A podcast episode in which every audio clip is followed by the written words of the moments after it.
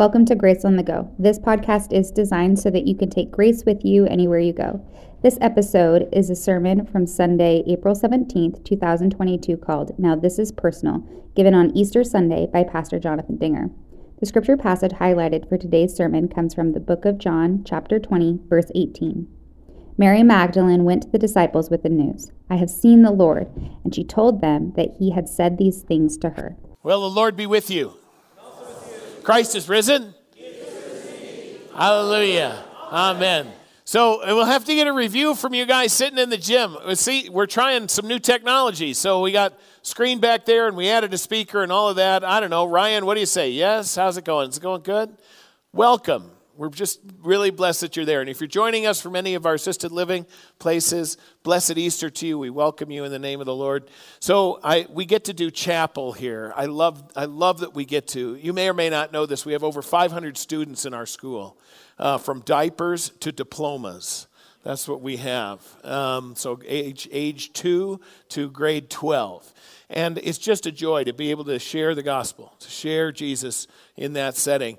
And of course, when you get the week before Easter, it's a great big huge deal. And how do you but it's tricky. How do you do it? You're not it's not Good Friday. It's not Easter. And so somehow though you want to share it with them before they walk out the door uh, for the for a long weekend.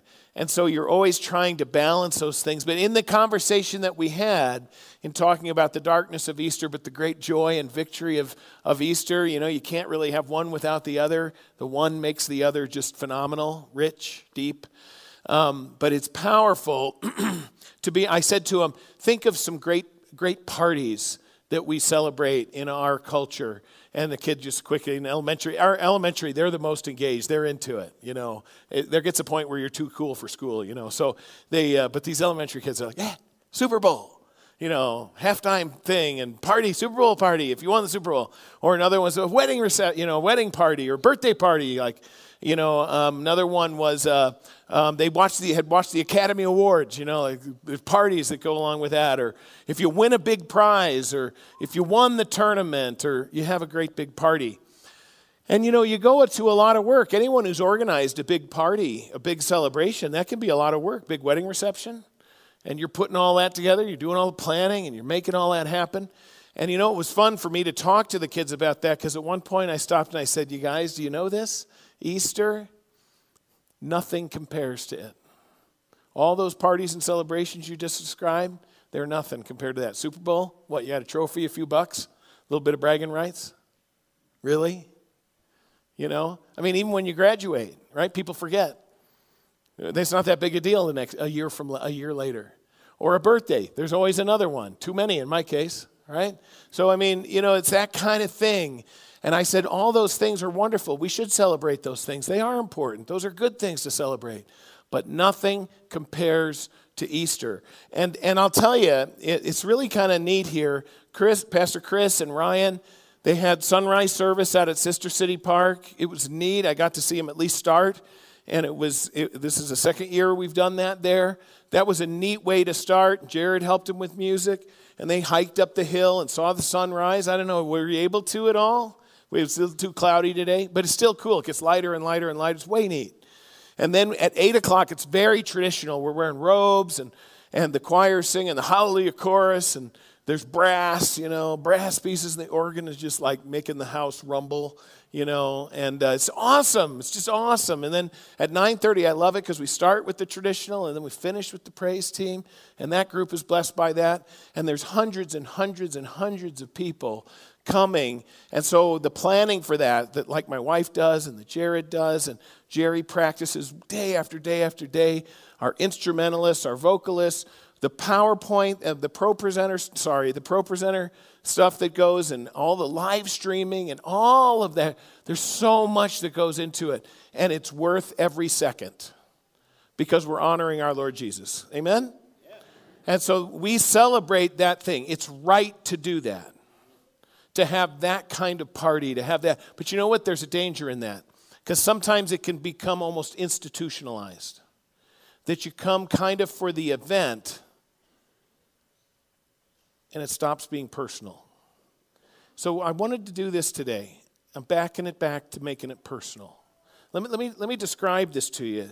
Have you heard this term? I bet you have. If, if you've ever done a big business transaction and you've kind of gotten to know the person, like you're selling a home or, or you're, you know, you're buying a car, or maybe you're buying it from a friend, and then you decide not to, or you haggle with them on the price, and people start to get offended. And you end up using this phrase it's just business, it's not personal. You know, this is the interesting thing, and I get it, I get it. Look, I don't really mean to offend you. This is just a money thing, not a personal thing. I, I've never quite been able to make that distinction very well in my life. It's hard for me. And maybe it's hard for some of you. It's hard. But you know what's interesting? When you go, th- when you go through the account of Jesus' life, Jesus' business is personal. Every moment. There is never a time when Jesus' business is not personal. It's always about you. Always. And so it's interesting because when it gets personal, it gets powerful. Think about this. There's sometimes, like if your name is called, does that fill you with excitement or dread? Depends. Like if my mother said, Jonathan Mark, and if she added my last name, I ran away. And so it depends. Sometimes it can fill you with dread. I, I went to seminary as an older student, and I'd been out of college for seven years. My Greek was rusty. One of the things I dreaded most was the Greek professor saying, Dinger, translate the next portion. I just dreaded it. I knew that all the other guys were too, even though they didn't act like it. That was a dumb one. I'm still of an era when you could get drafted. I'm old enough where you could get drafted. That some guys, some guys, there were some, God bless them, who wanted that. But they volunteered, most of them. But for guys like me, and it wasn't that I'm, I'm not patriotic or things, it, we had other plans. And I didn't, you know, that was a thing. I didn't want my name called. Or maybe there's a time you get your name called and there's a pink slip attached. Or your name's called and there's divorce papers or you're called into the doctor's office and the diagnosis is not what you wanted. Those are hard when your name is called, but it's personal, isn't it? It's not business, it's personal. Or sometimes we long for it. We're longing for our name to be called. The lottery, I'm still waiting. Um, making the team. Hey, you made the team. Or maybe you're in the starting five. Maybe you got a part in the play or the lead. Or maybe you got to sing a solo in the choir. Or maybe you're the valedictorian. Or maybe you got the promotion. Or a long awaited call from a friend who you hadn't heard from for years and they said, Hey, Jonathan, I miss you. Or how about these words that come from a child Daddy, can I come home? Or how about these Will you marry me? Or, We're having a baby. Those are times you're longing to hear your name called. You're longing for that. And so here's the thing God calls our name, and He always calls our name with purpose. Sometimes He does it twice. Sometimes He goes, Abraham, Abraham. You heard it in this passage in the Old Testament? I was just leaning over to Chris, and I said, I have never chosen that. That's not an assigned reading for Easter. But I love the idea there only God, only God is required and called upon to sacrifice his only son. Only God.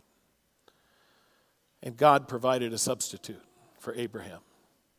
And God provides a substitute for us. And so we're grateful for that. But in that passage, God called Abraham by name twice Abraham, Abraham. And God did that to make a people, a family. He wanted to create a family to himself through which would come a Savior.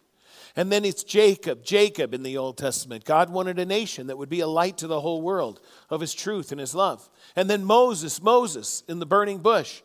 And God is longing for Moses to go and say, Let my people go. Free them from bondage to slavery in Egypt. 400 years of slavery.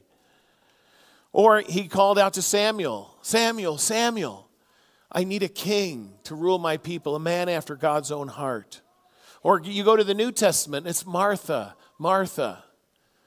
God calls to Martha and says, Martha, only one, you're busy and worried about so many things, but just one thing is needed. Just me, Martha, just me. And then Jesus says to Peter, Simon Peter, Simon, Simon. He prays for Simon. Satan has asked me for you. And I'm telling him, no. I'm praying for you. And then he restores Peter, even after, Simon, do you love me more than these? Calls him by name. And then Paul on the road to Damascus, Saul, Saul. And in Paul's conversion, we're that he's probably the reason we're all sitting here today. God used him to bring millions to faith in Christ. It's personal, it's of great importance. And because it was important, it was personal. God calls our name. Jesus' business is always personal. But I want to back up now. I want to back up to one person in the garden Mary. The women went to the tomb. It is always one of the powerful moments of the story. The men were hiding. Lest you think the Bible is this misogynistic, male chauvinist tome, the men are the ones hiding in the corner, wetting their pants. And it's the women who go to the tomb and proclaim the gospel. Praise God. And, uh, and when they came back to the disciples, they didn't believe them. And Mary lingers and Mary lingers. You can just imagine it. She had been, demons cast out of her, she'd been restored. She was part of Jesus' inner circle. She had been loved, welcomed. And to, through the haze of tears, through her grief, dashed hopes. I want, I want to show you a video. I think it does a nice job, better than me. Let's show this. It was quiet when we approached the tomb. Days before, there was noise wherever we went crowds cheering, sometimes yelling. But now, in front of his tomb,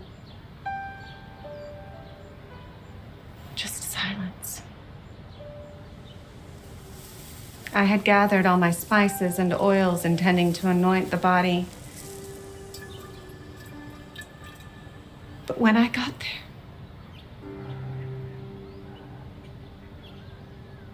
he was gone. Jesus changed my life. Ever since the day that I met him in Galilee,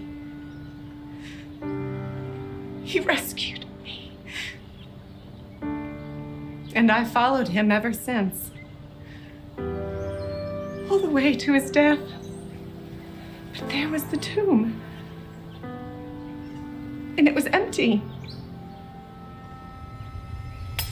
My heart broke into a thousand pieces. I turned and there was a gardener, and I asked him if he knew where they had taken Jesus' body. But I recognized it was Jesus. It was my Lord. Taught us that his sheep would recognize his voice, and I knew him I knew him the minute he said my name. I dropped to my knees. What else could I do but cling to him? I never wanted to let him out of my sight. But no, he had different plans for me. He wanted me to let the others know about the good news. I ran as fast as my legs would carry me, was shouting like an excited child. He did it! He did it! He, he really did it! Yes!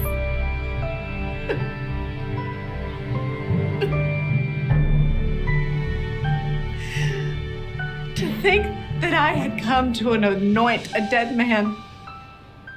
And I left with proof that he is the overcomer of everything.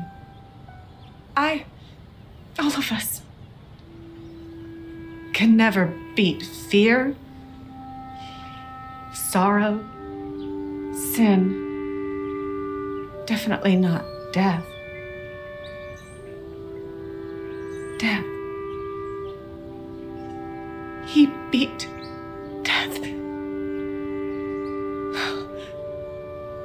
I say that he is? I know who he is. Oh, I know who he is. He said that he would rise. And he most certainly is risen. He is the Savior. He is. He is the one true God.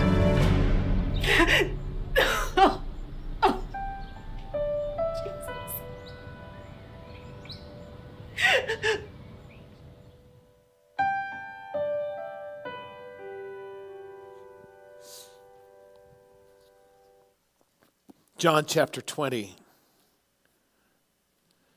She turned around and saw Jesus standing there, but she did not realize that it was Jesus. Woman, he said, Why are you crying? Who is it you are looking for? Thinking he was the gardener, she said, Sir, if you've carried him away, tell me where you have put him, and I will get him. Jesus said to her, Mary. You know, Jesus, you might argue, had a lot of very important things to do that day. He probably had a long list of things to do.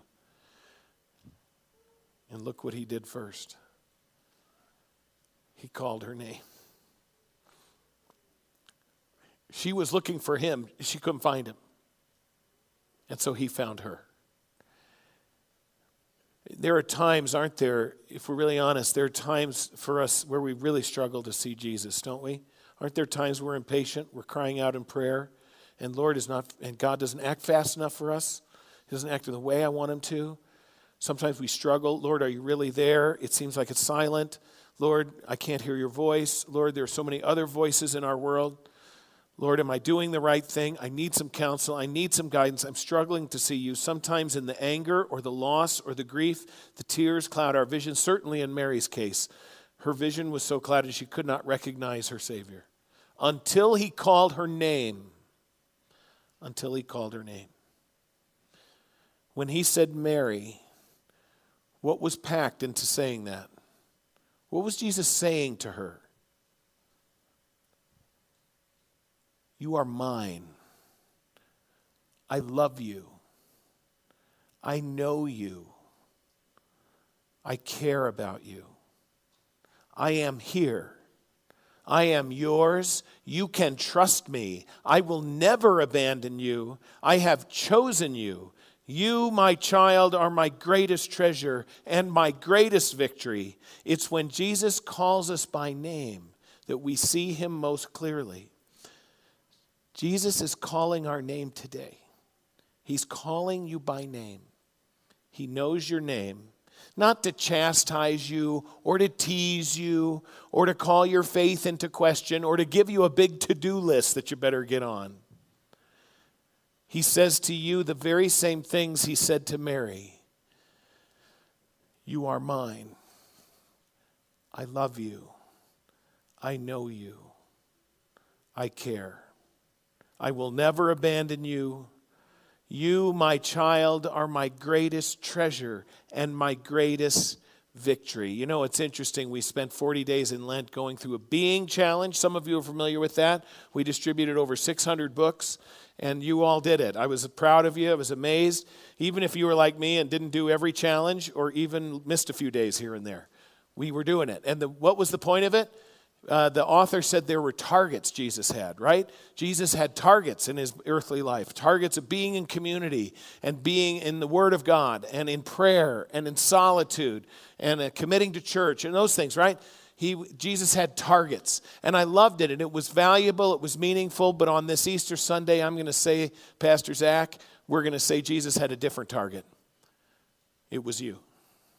You know, on this day of Easter, our praises lift high to Jesus. We hold him high, don't we? Isn't that our goal? I mean, our goal as a church is, Lord, we just want to hold Jesus way up high.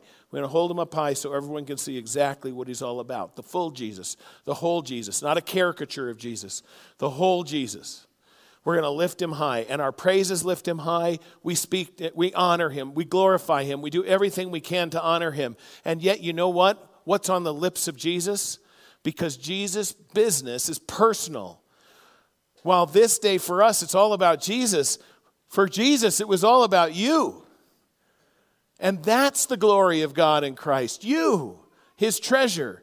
his love for you now and always. It's your name that has always been on his lips and in his heart. And that's why we celebrate today and continue to lift him high as he lifts you high. Christ is risen. He is risen indeed. Hallelujah. Amen. If you have any questions or comments, email them to podcast at gracepocatello.org. And make sure to subscribe to our channel to stay up to date on sermons and classes at Grace Lutheran Church in Pocatello, Idaho.